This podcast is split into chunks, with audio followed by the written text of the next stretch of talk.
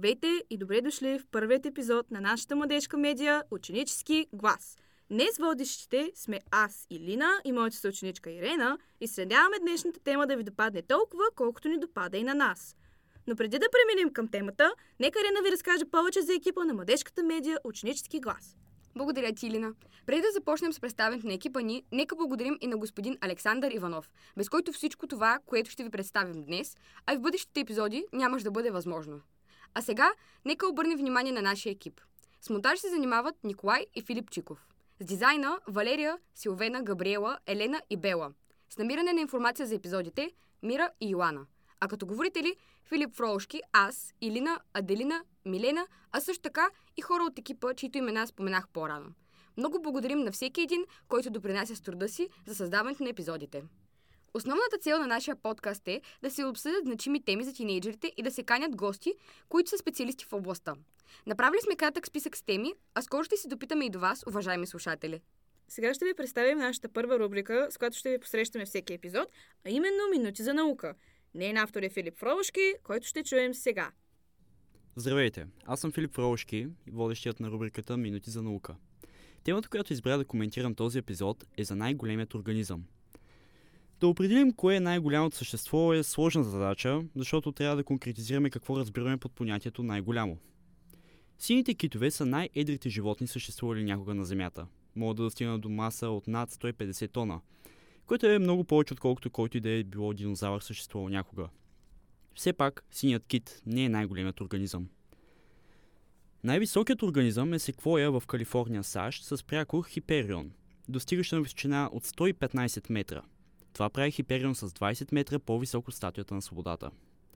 Най-широкият организъм е гъба, която се намира на над 9 милиона и половина квадратни метра в национален парк в Орегон, САЩ, което я прави с доста по-голяма площ от територията на Гибралтар. Но естествено не си представяйте гъба висока колкото небостъргач с импозантна ширина. В основата на дървета в националния парк могат да се забележат множество малки гъбки. Всички тези гъби, въпреки че наподобяват отделни организми, на практика произхождат от една обща коренова система или мицел, която ги прави гигантски организъм скрит под земята. Мицелът на гъбите освен, че се е разпрострял на почвата, а е обхванал и корените и стъблата на други растения, крадейки от техните хранителни вещества и вода, за да се поддържа и продължи разпространението си. Ако разгледаме кой е най-тежкият организъм, който съществува, тази титла отива в щата Юта, САЩ, където се намира дървото от вида трепетлика с прякор пандо, от латински аз раста. Това дърво е с маса от над 6000 тона, което почти се равнява на масата на 40 сини кита. Отново, ако отидете на дестинацията, няма да видите импозантно дърво. Ще ви посрещне гора от дървета с нормални размери. Благодарение на генетични изследвания обаче, учените са установили, че тази гора с размерите на Ватикана всъщност е един общ колониален организъм, пораснал от едно семенце преди много-много време. Първоначално единичното дърво се е разпростряло толкова много, поради това, че от корената му система се появяват разклонения към повърхността, образуващи така изглеждащите отделни дървета. Тъй като всяко едно от 47 000 дървета е свързано с другите чрез обща коренова система, гората има интересно поведение. Например, когато настъпи есен, цялата гора едновременно загубва листата си и едновременно ги възстановява на пролет. Също така, гигантският организъм използва много хитро кореновата си система, като доставя вода, хранителни вещества и минерални соли от дървета с издишък до дървета в нужда. Ако измерим гъбата в Орегон и дървото в Юта, включвайки теглото на всичката вода, която съдържат тези два масивни организма, то е много вероятно гъбата да се окаже по-тежка. Повечето учени обаче се интересуват от теглото на общата органична материя, която е образувана в създанията, а не от поетата вода. В такъв случай дървото пандо печели титлата за най-големият организъм на Земята. Или поне за сега. И здравейте отново! Първата тема, която избрахме за този епизод е изкуството. И днес смятаме да я обсъдим по-подробно. Първият въпрос, който иска да, искам да задам на Елина е как дефинираш изкуството? Изкуството винаги е било важна част от обществото, защото хората са търсили начин да изразят себе си. Аз също се записах в паралелката с изобразително изкуство, защото исках да намеря нов начин да изразя себе си, а именно чрез картини, чрез изобразителното изкуство. вече го уча от 5 години и смятам, че изкуството е една от фундаменталните бази на човешкия живот. А, освен картини, можем ли да се изразяваме по някакъв друг начин? Забелязала съм между мои съученици и други млади хора, че има някакво разбиране за изкуството, че е затворено само между рамките на изобразителното изкуство, а пък това въобще не е така. Изкуството може да бъде абсолютно всичко. От картини, скулптури, снимки, може да бъде танци, въобще всичко, което е естетически привлекателно, може да бъде изкуство. Нека засегнем една вечно популярна, но нашумяла точно сега в а, тези месеци тема. И това е темата за изкуствения интелект, AI, който се намесва в изкуството. AI или още познат като Artificial Intelligence в момента е нашумял заради скорошен тренд в TikTok. Става въпрос за изкуствен интелект, който взима рисунките на много дигитални артисти или анимета като цяло и ги събира заедно, за да направи едно ново изображение, което хората в момента харесват, защото е лесен начин да създадат тип манга рисунка от техните снимки. Много хора също го използват и за да се превъплатят в ролята на аниме герой и да видят какво всъщност този AI може да си представи от тяхна снимка. Наскоро много артисти започнаха да се оплакват от това, че този вид изкуствен интелект краде техните рисунки, а не създава нещо ново и уникално, а всъщност събира по-малко от всякъде, от всичко, което е научило и един вид има кражба на изкуството на други хора. Или на ти, като човек, нали, който се занимава с изкуство, какво мислиш по тази тема и чисто лично би ли била наранена, ако AI използва твоя рисунка, за да създаде нещо друго? Ами, аз лично рисувам доста дигитално, но за моя огромен късмет, може да го кажем, че аз не си... Добре, за моя късмет, аз не качвам моите рисунки никъде. Затова все още не може да ми се случи това да ми бъдат откраднати творбите. Но в бъдеще, когато вече започна да ги качвам, примерно в Инстаграм или в ТикТок или на някои други места, аз лично бих се чувствала потресена нещо подобно да ми вземе ам, рисунките. Защото реално, примерно, този филтър в TikTok в момента не се е допитал до творците дали те искат да участват в този проект. Това става въпрос само за този TikTok филтър, защото в някои други AI програми вече аз мога да дам съгласие за себе си или не. А и реално, ако го погледнем по-обективно, дали AI филтъра ще ми вземе рисунката или някой от, ще отвори Instagram и ще си каже, ах, колко хубава рисунка ще ми махне лотърмарка и ще си я посне като своя, е почти подобно. А добре, всъщност, аз понеже нали, това си го мислех наскоро, как хората всъщност разбират, че AI им е откраднал рисунката или част от рисунката, като то събира от много места различни неща и ги преобразува в едно ново. Ти как, как разбираш, че твоята рисунка е била използвана? Част от нея, смисъл като, например, бижули е използвано, палитрата на цветовете едва ли може да кажеш, о, това е моята палитра, защото, нали, има много цветове и всеки може да борави с тях, но ти как лично разбираш, че е било откраднато? Как можеш да затвърдиш, да, ето в това виждам своя, своя рисунка или част от моя рисунка? Много добър въпрос всъщност. Реално аз осъзнах, че това краде рисунки, след като почнах да се робя малко по-надълбоко в коментарите под тези видеа, които са използвали TikTok филтъра. Реално погледнато, не, не съм казал, не го казвам, че съм го научила от коментарите, ами а, просто ме потикна да си направя собствено проучване в свободното си време.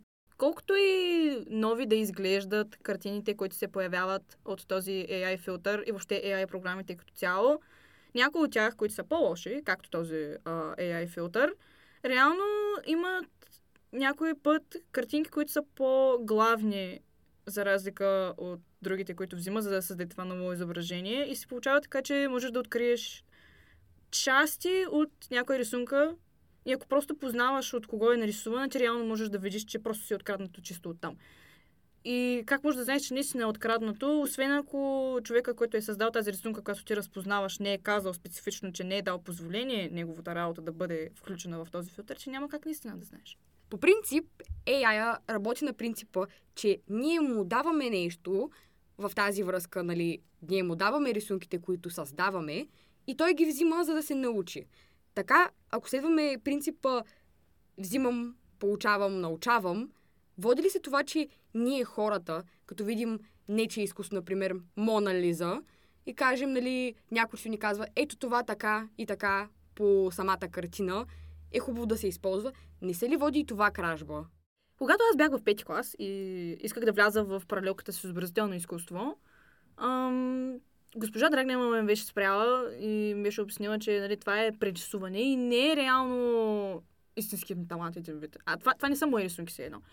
И когато вече влязах наистина в паралелката с изобразително изкуство, нали, те, как да кажа, учителите имаха доста сериозен период да се опитат да ни накарат да спрем да прерисуваме. В момента, в който всеки си вземе телефона да се опита да намери идеи или да прерисува нещо, ние по принцип се обезкуражавахме да го правим.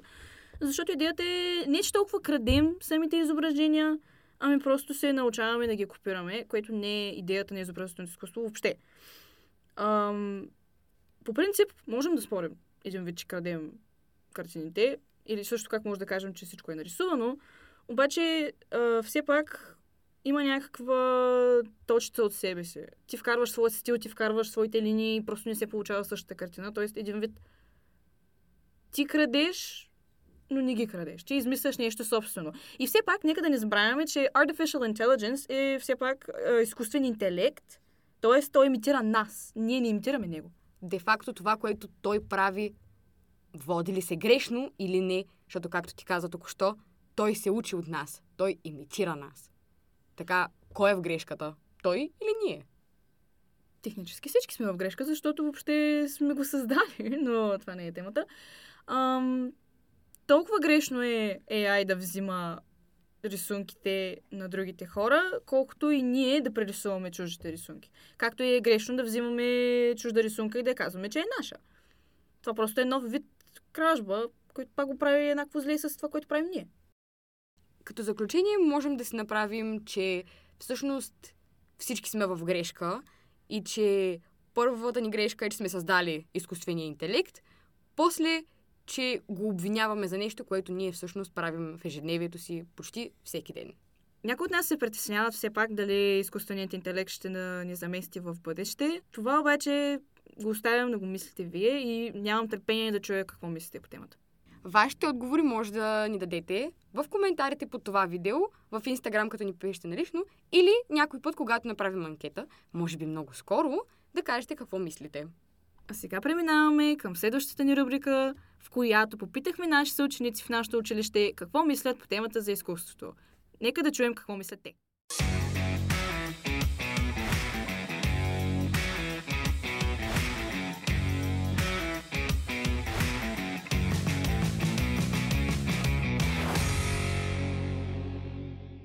Здрасти, аз съм Елена от 11 и как се казваш? Аз съм Владимир от 10 да. Кое, кое е любимият ти вид изкуство? А, може би архитектура и филмовото изкуство, като че ли. Това е много интересен отговор. Защо? Ами, архитектурата позволява за много голямо така поле на креативност и има доста различни видове архитектура, нали.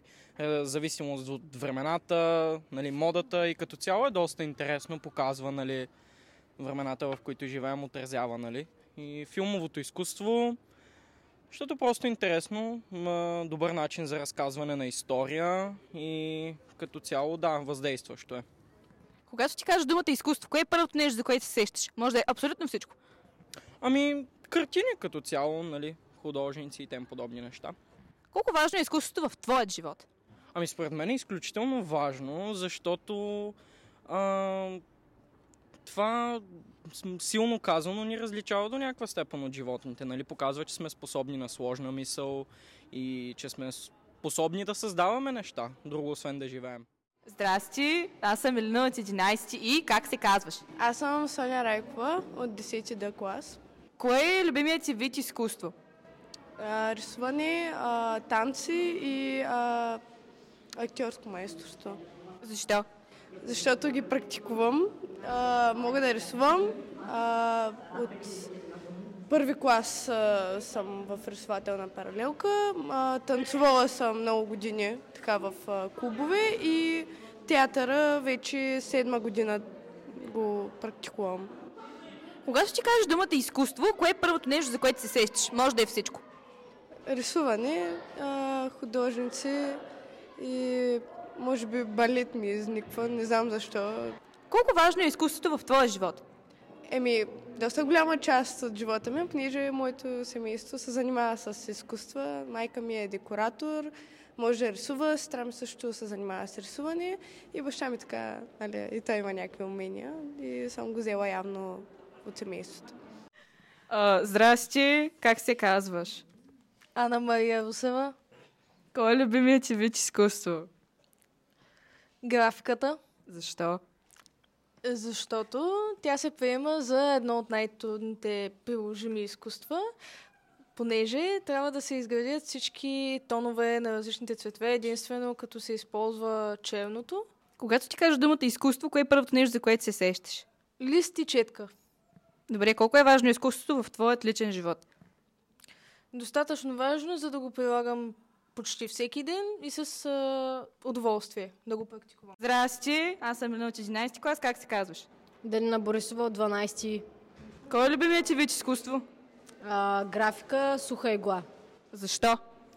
Защото начинът по който се получава самата техника е много интересен и това, че ни запознава с нещо различно от типичните рисувания с молив. Прекрасно. А, когато чуеш думата изкуство, кое е първото нещо, за което се сещаш? Може да е всичко. Джорджо Вазари. Чудесно. Колко е важно изкуството за теб?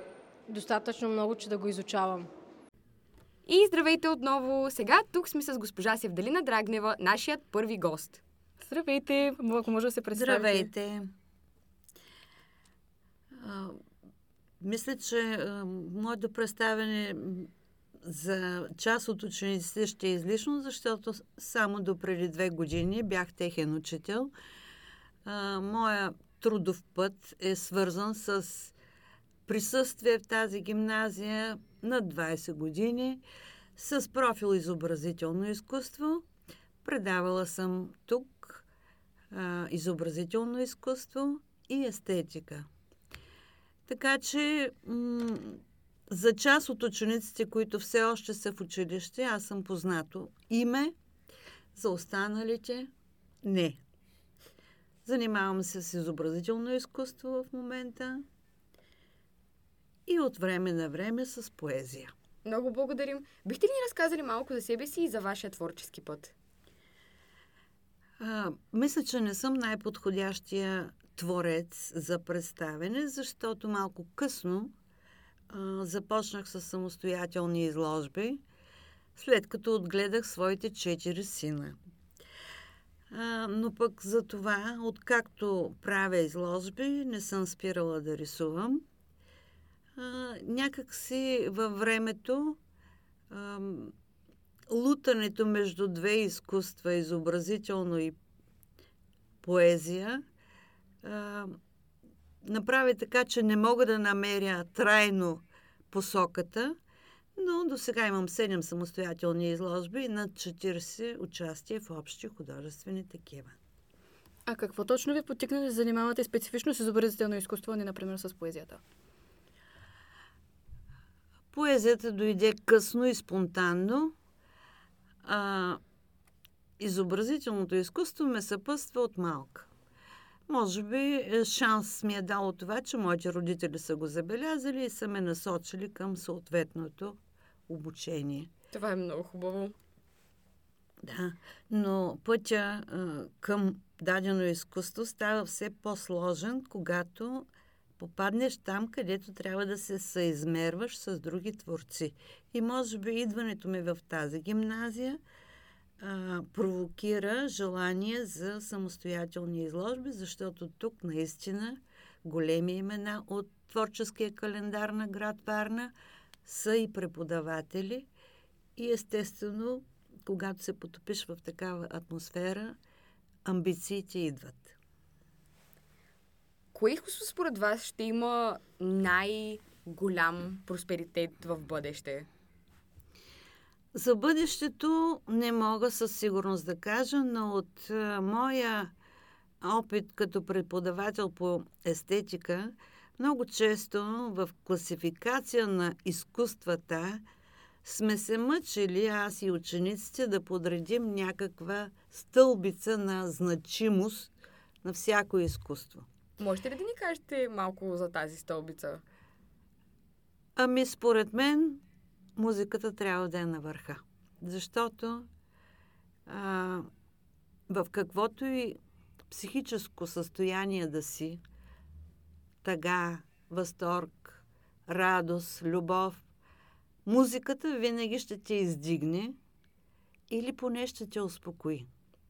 В никакъв случай не омалважавам изкуствата, които са сценични и които правят синтез между музика, слово, изобразително изкуство и ако трябва да имам личен избор за изкуството, което обожавам, това е театъра. Защото там синтеза е пълен. Бихте ли описали усещаните си, докато творите? В смисъл, спонтанни ли са вашите творби или има някакви моменти на предварителна визуализация? Никога не е едно и също. Много често художниците си поставят чисто творческа задача. Дали да съвместят цветове, които не се понасят в реалността и да направят цветна хармония от цветове, които не стоят добре в палитрата. Или дълго време са мислили над философска задача, която да визуализират с, на платното. Така че никога не е едно и също. Говоря за изобразителното изкуство. А да не говорим, че в рамките на всички други изкуства творческия процес е корено различен.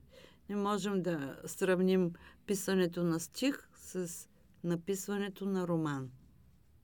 Имало ли е момент, в който сте изпитвали някаква много силна емоция и просто сте хванали, например, четката или муливът и сте го... тази емоция сте нанесли на платното? Винаги е свързано с емоция.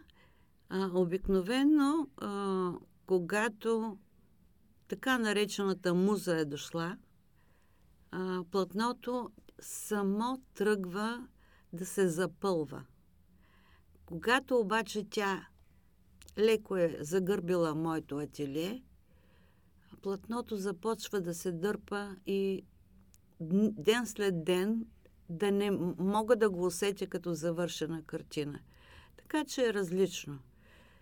Но творението а, много често се сблъсква с а, а, абсолютни изненади. Ще ви разкажа една такава случка. Месеци наред, преди да заспя, си представям композицията на, на една абстрактна картина, но още не съм я почнала. Отивам в Венеция на екскурзия и влизам в зала с мароканска изложба. Заковавам се пред 4-метрова картина, която е изцяло моята композиция, която вечерно време аз си представя. Значи аз докато съм мислила по чисто композиционните проблеми, мароканският творец е рисувал. Имало е някаква връзка. Тогава, ако аз искам да си нарисувам картината, кой е плагията? Ох, това е много добър въпрос. Смятате ли, че всяко едно изкуство или всяка една картина вече е нарисувана? И вие просто я повтаряте. Честно, не съм мислила по този въпрос. Но вероятно е така някъде в пространството. Например, вчера довърших времеобежище на Георги Господинов. От месеци си мисля да пиша малки есета на различни теми. Едната тема беше ароматите. Когато прочетох книгата на Георги Господинов, се оказа, че е абсолютно излишно да почвам. Той го е направил. И то. Гениално. А това отказва ли ви да творите по някакъв начин, ако някой друг е създал нещо? А, винаги има вечни теми в изкуството. А, всеки има право да разработи своята тема. Въпросът е идеята ми да бъде друга. За да не бъда плагиат. Така че ще намеря начин да изкажа моята идея, без да копирам изразните средства на друг автор. А какво мислите за това, че хората се вдъхновяват от чужди творби и прилагат нещо от чудата творба в своята? Това плагиатстване ли е? В никакъв случай не е плагиатстване, ако а, не направиш буквално нещата, такива каквито са при другия автор.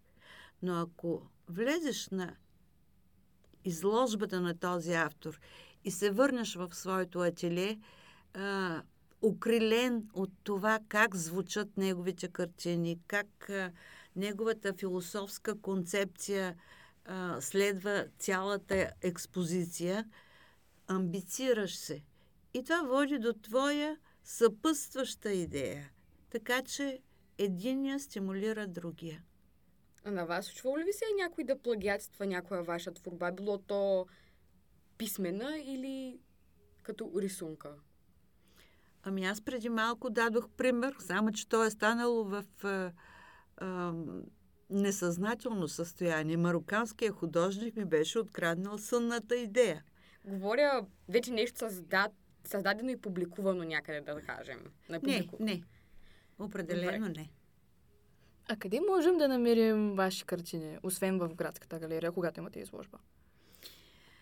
Работя с а, една картинна галерия.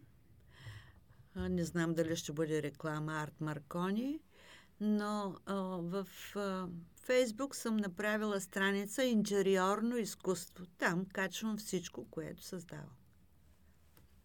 Ам, с какъв материал по-често се оказвате да творите последно време? Най-често акварел, но той предполага камерни, малки а, картини. А, след това маслени бои и напоследък а, приложно изкуство с картини от кожа. Кожа! Как се прави картина с кожа? Като колаж.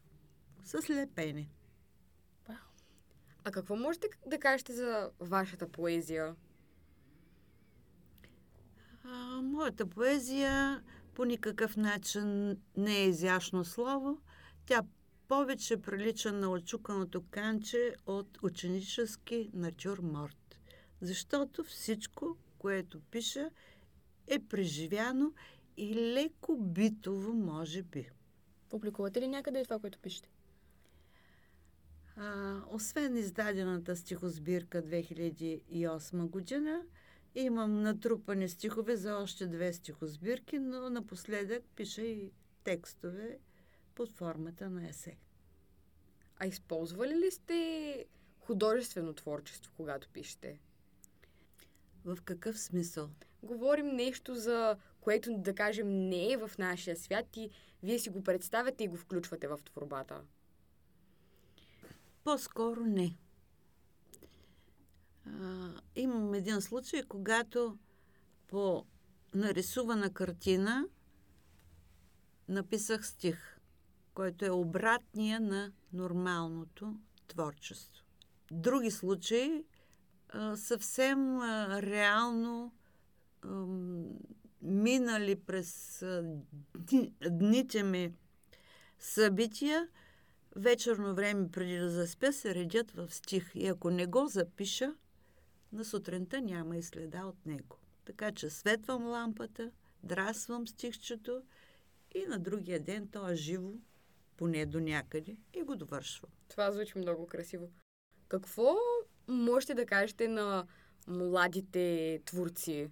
Да следват първо мечтите си, но да бъдат прецизни към това, което е заложено в тях като талант и да преценят къде е най-голямата вероятност да се изявят истински и да го следват.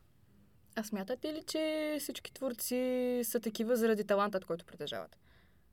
Вроден ли е таланта или се изгражда? Аз се занимаваме с растения. Ако на камениста почва пуснеш семенца, нищо няма да излезе. Тоест, смятате, че всичко зависи изцяло от таланта? Зависи от психофизиологичните дадености. Зрение, слух, гъвкави стави на ръцете за пианиста. Това е порождение. Но оттам нататък, ако няма необходимите условия, семейна среда, образование, истински хъс за това, което искаш да направиш, колкото и да ти е дала природата, то ще застине в един закърнял вид и няма да се изяви в истинско изкуство. Така че вродената част на таланта са тези психофизиологични дадености. Оттам нататък се включваш и ти на чисто рационално и социално ниво. Аз имам едно въпросче, което е по-скоро към хората, които се чудят дали да се занимават с изкуството като кариера в бъдеще, мислейки си, че в изкуството няма хляб. Според вас това така ли е? И нека да говорим за България точно, понеже аз рядко виждам творци, които да им се обръща много внимание. И които да ам, имат визия на проспериращи и богати хора. Разбира се, че е, е трудно да се преживява само с изкуство, но а, има съвременни професии, които могат да стъпят на тези, този тип образование. Изящно изкуство си завършил, но след това продължаваш с компютърна графика, продължаваш с а, оформление. Всичко а, може да трансформира основната даденост на таланта и в паричен знак. Защо не? Можеш да иллюстрираш, можеш да издаваш, да създаваш графични знаци, емблеми, какво ли не още. Но пак е въпрос на подходящо допълнително образование. Тоест, висшата степен на обучение. А какво точно ви подцикна да станете учител, ако има хляб в всичкото това изкуство? Случката е много драстична. Когато влязох в първия си час при големи ученици, ми дойде на посещение заместник директор и в края на часа казва какво ще си говорим за естетика. Вижте какво пише тук. Търся мацка за секс, адрес, телефон. И тогава ме ми стана ясно, че ам, връзката с аудиторията е като връзката с извънземни. А, защото аз си изпях урока, но аз не знаех какво ги вълнува. И корено промених начина на общуване.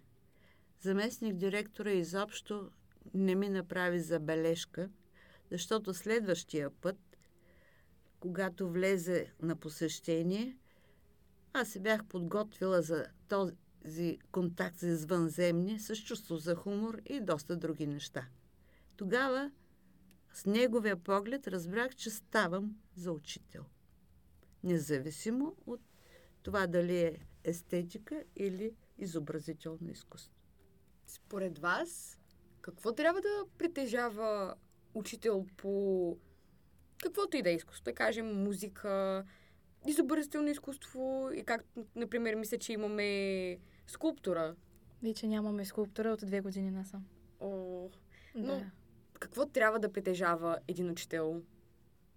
Трябва първо да повярва, че е, всеки срещу него с времето помадрява. Дори и ръката му също помадрява.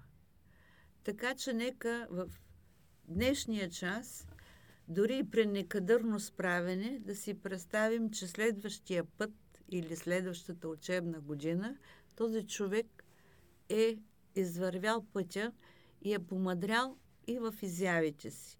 Тоест една увереност, че всеки човек е в развитие. Много благодарим. А, нека благодарим сега на госпожа Драгнева. Аз много ми бяха интересни някои от отговорите, личните ви истории. Или не искаш да кажеш нещо? Да, всъщност имам да добавя последен въпрос, за да обобщим цялата тематика на днешният епизод. Дефинирайте ми изкуство с три думи. Емоция, абсолютно, абсолютна необходимост. Берси, Имате ли някакви последни думи, с които да завършим днескашния подкаст? Освен, че много ви се радвам и сте от тези, които са ме държали а, с тази увереност, че в учителската професия има смисъл.